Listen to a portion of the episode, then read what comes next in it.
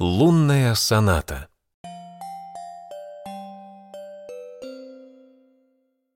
Волшебная пыльца сошла с ресниц Мари, и она огляделась. Вокруг все казалось очень знакомым, словно бы она стояла у самого обычного моря на своей родной планете. Лишь ощущалось, как здесь было необычайно жарко.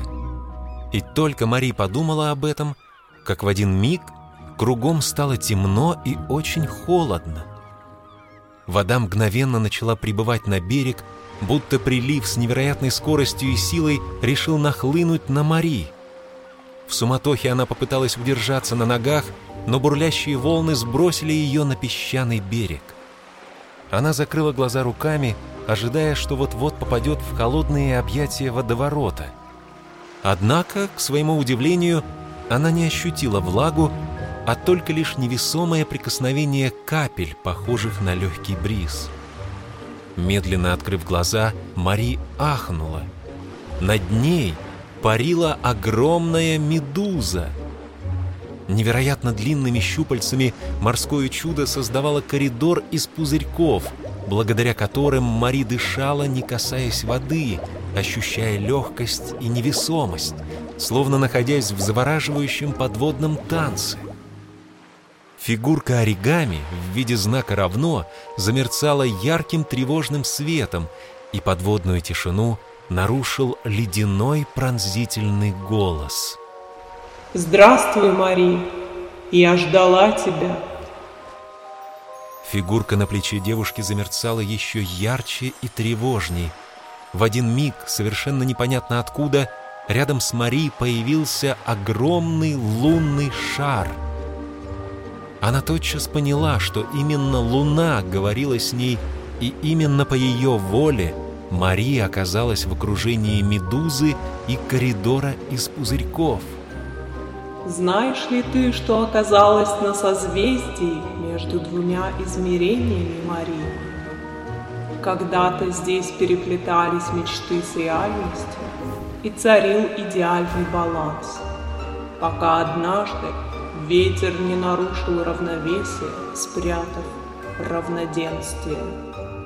С тех пор гармония на нашем созвездии надломилась, и все обратилось в хаос». «Но зачем же ветру понадобилось красть ваше равноденствие?» «Не знаю, Мари, но после того, как это случилось, все кругом стало иным. Точно наш мир лишился взаимного уважения, и теперь солнце приходит тогда, когда ему кажется необходимым. Ветер продолжает прятать равноденствие от солнца. Ну а я лишь хочу, чтобы все наладилось, Мари. Ведь все наше пространство пошатнулось от этих страшных событий. Необузданная жара сменяется жгучим холодом, и каждый житель нашего мира переживает ужасные потрясения». От рассказа Луны стало очень-очень грустно. Мари вспомнила, что похожие чувства испытывала, когда впервые услышала лунную сонату в своем мире. Может быть, уже тогда Луна звала ее на помощь. «Мари, ты обладаешь уникальным даром. Я видела волшебную пыльцу, упавшую с твоих ресниц, и эту фигурку на твоем плече. Проявление необычайной силы, способной восстановить баланс и вернуть гармонию в наш мир».